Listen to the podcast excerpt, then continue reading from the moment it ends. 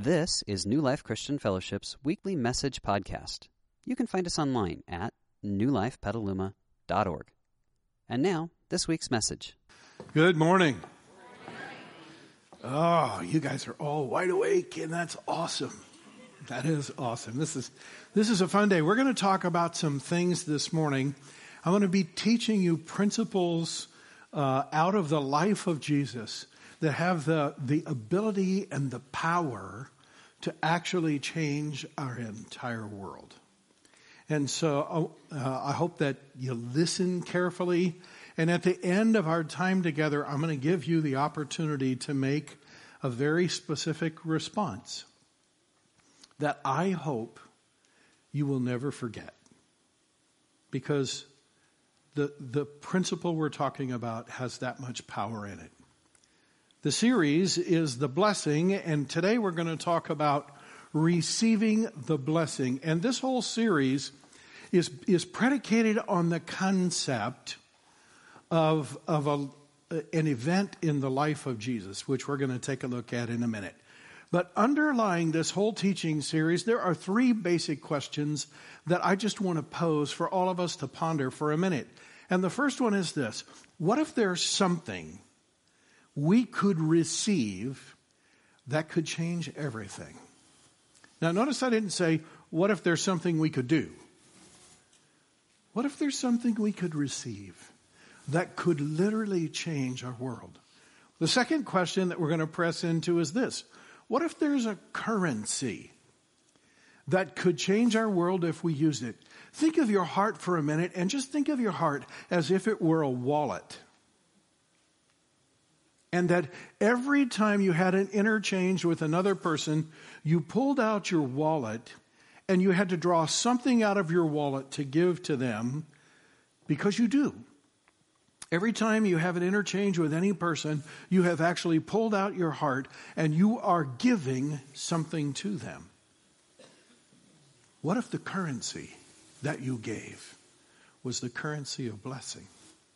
And the third question is this what would our world be like if we started dealing in the currency of the blessing? I love the quote from Leonard Cohen that Spike gave to us this morning about this, this love, this generosity of Jesus that the world could not weather. It, the generosity of Jesus is greater than any storm the world could throw at it. Why?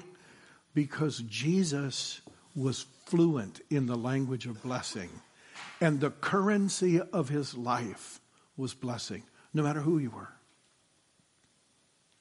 Now, it's very easy for us to say, oh, yeah, he was God in flesh.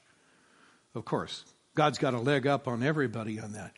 But I want to remind you that Jesus was not only fully God when he was here on this earth, he was fully human, just like you and me that came crashing home to me the other day when I, when I was with a group of friends. And they said, won't it be great when we are in heaven and our thoughts are just like Jesus' thoughts and we never have a bad thought? And I said to them, oh, Jesus had bad thoughts all the time.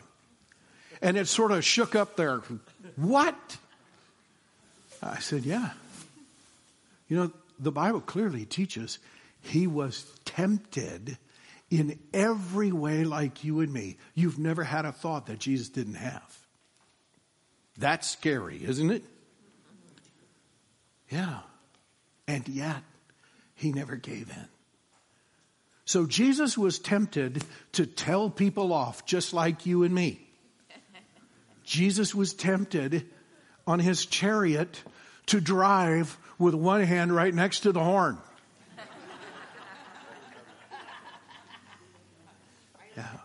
Yeah, right. Yeah. You know, it's so easy for us to sort of romanticize Jesus. So, John Trent, who is a Christian psychologist and therapist, after more than 30 years of working with people in the context of marriage and family, John Trent wrote this observation. He said, No matter what your age, the approval of your parents affects how you view yourself. and your ability to pass that approval on to your children, your spouse, and your friends. You know what he was really saying? If your parents didn't load your wallet with blessing, you got nothing to spend. Does that make sense to you? And I know that that hits home for a lot of people here today. And I'm here to tell you that you're not at a dead end with an empty wallet and nothing to spend. I'm going to give you a different way to load your wallet so that you can speak the language of blessing. He goes on to say, This is vital to your self esteem and your emotional well being. What he was really saying is this that if your parents loaded your heart with blessing, that it creates a sort of culture in which you live and you take with you everywhere because you have a personal culture that you take everywhere with you. And if you don't know what it is, ask your friends and at least one enemy because your enemy will tell you what your friends don't have the guts to. But they know what your personal culture is. And Jesus wants you to live like this. He wants to load your wallet with so much blessing that you're like Superman. Everywhere you go, you know that you can help people. And you know that if, if they will give you the opportunity to step into their lives, that you can help them experience radical and wonderful life change. But you know, if your wallet isn't loaded, then your personal culture might be more like this. Yeah. So if you're interested in learning more about this, I want to recommend, we want to recommend this, this book called The Blessing. It's written by John Trent and his buddy Gary Smalley after 30 years of working with people in the context of family. And I'll tell you right up front, this book is mostly written in the context of families who have children still living at home. But I want to tell you that every single principle in that book will work for the rest of your life long after your kids leave home. You just have to put it in a different context. But it's a really good book to help you grab this context. So I said to you, this is all based out of an event or an experience in the life of Jesus. So let's go read that event. And here it is. As soon as Jesus was baptized, he went up out of the water. Now, as soon as Jesus was baptized, Jesus was 30 years of age when this event took place. And up to this point, all Jesus had done was grow up in his family home and work in his stepfather's carpenter shop. He was a furniture maker, probably, or a house builder or something that carpenters do. That's all he had done. That's all he was known for. And yet Jesus was about ready to launch a three to three and a half year ministry, teaching ministry that would literally change the face of the entire world. But at this point, he hadn't done any of it. We're going to come back to that in a couple of weeks because that's a really important thing. But right here at the beginning, I want you to see what happens. So as soon as Jesus was baptized, he went up out of the water, and at that moment, heaven was open. Who did that? God, his Father did. Heaven was open. You know, it, part of me would love to have been a little mouse in the corner, but I would have been running for cover when, hev- when heaven opened, I'm pretty sure because the heaven was opened and he saw the Spirit of God descending like a dove and lighting on him. And there'll be more, uh, more teaching on that next week because that's a really important thing. And a voice from heaven said, and this is all we're going to focus on this morning, this one sentence. And here it is. This is my son, whom I love. With him I am well pleased. Those three statements, each one contains an essential element in the blessing that you and I need to be giving to each other. And if we're parents with kids living at home, to our children living at home. And if we're parents who are with, with children who are long gone, we need to pick up the phone and give them these blessings. And there are three essential elements. Angela touched on the first one last week, so uh, we'll start there. The three essential elements of the blessing are this This is my son. In other words, that's identity. And what do we mean by identity? Well, the concept of identity is I identify myself with you. Have you ever heard a parent say to his kid, Whose kid are you? That's the opposite. Yeah. In that moment, you are disclaiming your child. I'm not here to make you feel guilty about that, but I do have this to say don't do that again. Yeah. One of the greatest things you can do for your children and for the people in your world is connect them to you. Is to say to them, I'm so glad you're my friend. Not, I'm so glad you're a good friend. I'm so glad you're my friend. I'm so glad you're part of our church. Yeah. I identify myself with you. God said, This is what? My son. I proudly claim you. That message sinks so deeply.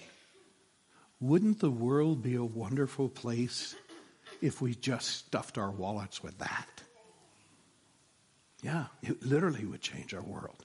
That's the currency we're supposed to be using. The second statement is this This is my son whom I love. The concept here is I treasure you. I shared this story a few years ago, and I want to share it again because it was easily one of the most life changing moments in my life.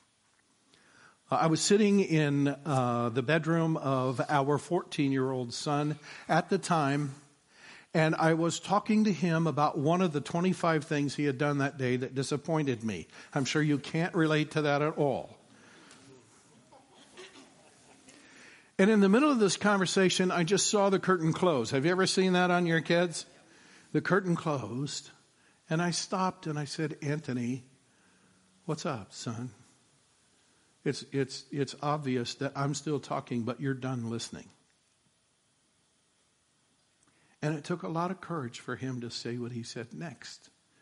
He looked at me and he said, Dad, it's like you don't enjoy being my dad anymore. Hmm.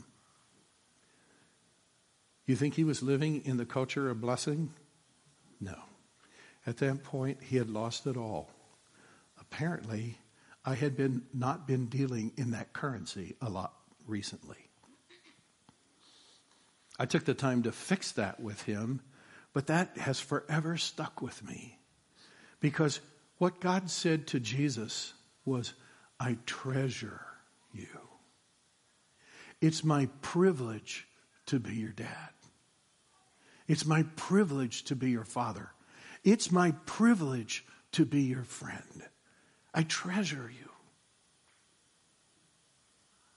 Yeah. I'm committed to you. No matter what you do, I'm not going anywhere. Later today, I'm doing the memorial service of a lady in our church that many of you know. She rode in here in a wheelchair every Sunday. Her name was Connie. I had a few tough conversations with Connie over the last four or five years. But every time I sat with Connie, I would tell her, Connie, you can never do anything that would make me not love you. I will love you no matter what. And she would look at me with this sort of quizzical look on her face, like, How could you say that? Because I wasn't there to tell her she had won the lottery, okay? Yeah. And you know, in the end, she and I ended up with a wonderful relationship where she felt safe in my presence because no matter what she did, I was, I was absolutely committed to giving Connie the blessing of my heart. Here's the third one with whom I am well pleased. Wow. Once again, how old was Jesus? 30. What had he done in ministry? Nothing. We'll come back to that in a couple of weeks. But the idea is, I delight in you. I believe in you. Even before you've done anything, I believe God's going to do great things through you. I remember, I don't have time to tell you my whole story as a kid, but I, I, I will just tell you this. Uh, I was the kid in junior high and high school that everyone shoved and spit on and hit and called names and bullied. And it was that way in my life for six years. And by the time I graduated from high school, I hated school and I couldn't relate to people. And I enrolled as a freshman in Bible college, and there was a professor in that college who took me aside one day and he said, Ron, I believe someday God's going to do something great through you. I can't tell you how long I hung onto those words, desperate to believe them.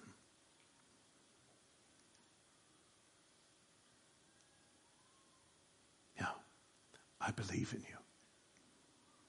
What an amazing place our world would be if we would stuff our wallets with that stuff. Are you on board with that? Yeah, that we could be the people who continually hand out blessing. Oh, by the way, can you think of a better way for people to follow Jesus than that?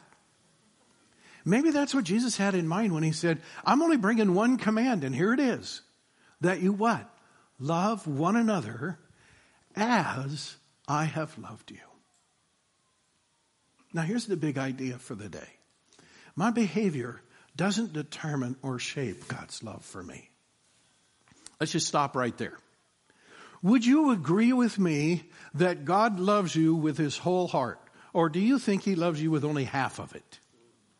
We're pretty sure he loves us with all of it, right? So what could you do that could make God love you with more than all of his heart? You already got it all. You know what I think? I think oftentimes we say God loves me with all of my heart, with all of his heart, but on the inside we think he must be holding some back. But he doesn't. That's the whole message. The big idea is that my behavior doesn't determine or shape God's love for me. God has already expressed His love in so many different ways that, that, that are absolutely irrevocable and they're absolutely boundless and unlimited. Not the least of which, giving His one and only Son to endure the punishment of the cross so that you and I could be forgiven and find a place in heaven. Yeah. If you have any question about God's love, just look at that stuff. He's already expressed it in a thousand different ways. But here's the profound idea God's love for me, in an, in an amazing way, ends up determining and shaping my behavior. Huh. Let's go back to the conversation with, uh, with my 14 year old son and me in his bedroom. Do you think that his behavior was better because he didn't receive my blessing and he would think, oh my goodness, I want my dad to like me. I better straighten up and fly right. Do you think that's what he thought? If you do, you've never had a teenager. That's not how they think. That's not how we as adults think. But you know what? His behavior took a marked improvement when I took the time to convey my blessing on him and my belief in him and what I saw in his future. And I began to speak into his life the stuff he could become and actually the stuff that he is today. Did you know Jesus does that for us? Look at this verse. The grace of God has appeared Now, when I first read that verse, I thought, the grace of God has appeared. Is that like a, a purple cloud of grace that somehow appears in the sky? No, the grace of God that appeared is Jesus. He was the embodiment of God's grace. So the grace of God, the goodness of God, the blessing of God has appeared, and look what it does. It brings salvation for all of us. Wow, there's hope for every one of us, no matter what we've done, no matter who we are, no matter how badly we've messed up, no matter how much we have or how little we have. None of that stuff makes any difference because God's grace comes and it brings salvation for all of us. And notice what else it does it trains us to turn our back on sin. Not the kind of training that's going to rap your knuckles with a ruler, but there's a thing that God does in our hearts that begins to shape and mold how we look at life and how we look at other people. And he points out how we look at sin. Take a look at this. It trains us to turn our backs on ungodliness. Now, I just want to tell you what ungodliness means. Because we often think, oh, that's despicable sin, that's nasty stuff. No, ungodliness literally means anything that isn't like God. Wow. It teaches us to turn away from that. Why? Because we begin to realize what that does to the people around us and what it does to us. We get a new perspective on it. And we recognize that sin in the short run is fun, but in the long run, it's lots of pain. And we go, ooh, that's a bad deal. That's a really bad deal. He goes on to say, and our destructive passions, and to live wisely in this world. Wow. When I invite the grace of God into my life and I begin to receive the blessing of God, it begins to shape how I look at the world and it gives me this natural desire to turn away from things that are destructive to me and destructive to the people around me. And it begins to give me this natural, natural desire not just to make fun choices in the moment, but wise choices in the long run. Wow. I can build my life around that. That's the whole thing. So I want to give us the three principles of, of the blessing, and here they are. The first one is this I cannot receive what isn't given. You might be sitting today with an empty wallet because you grew up in a home where you never got the approval of your dad or your mom. I have met countless people who are that way, and they come to my office and they're frustrated.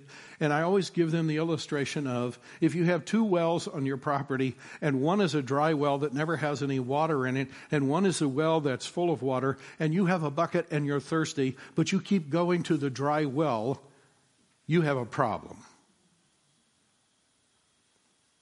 Listen, if you're grown and gone from your parents' house, and you didn't get their blessing, it's not likely you're going to get it from them in their old age. I'm, I'm so sorry to have to tell you that.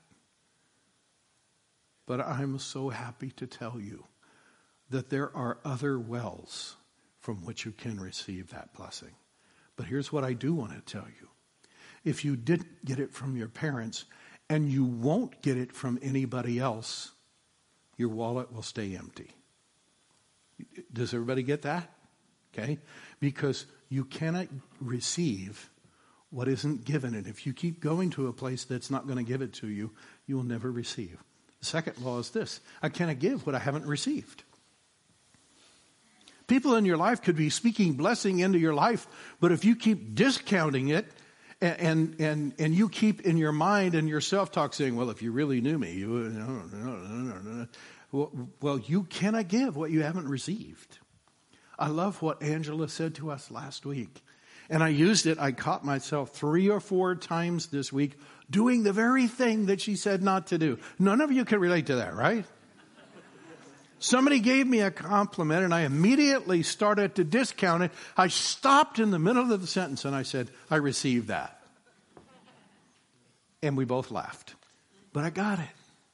I got it. You see, I can't give away what I haven't received, or I can't give away what I won't receive. Because the third principle is this I cannot receive what I don't give. This is a currency, it's a two way thing. And the amazing thing about this currency is the more I give it out, the more people give it back to me. And the less I give it out, the less people give it back to me. It's currency.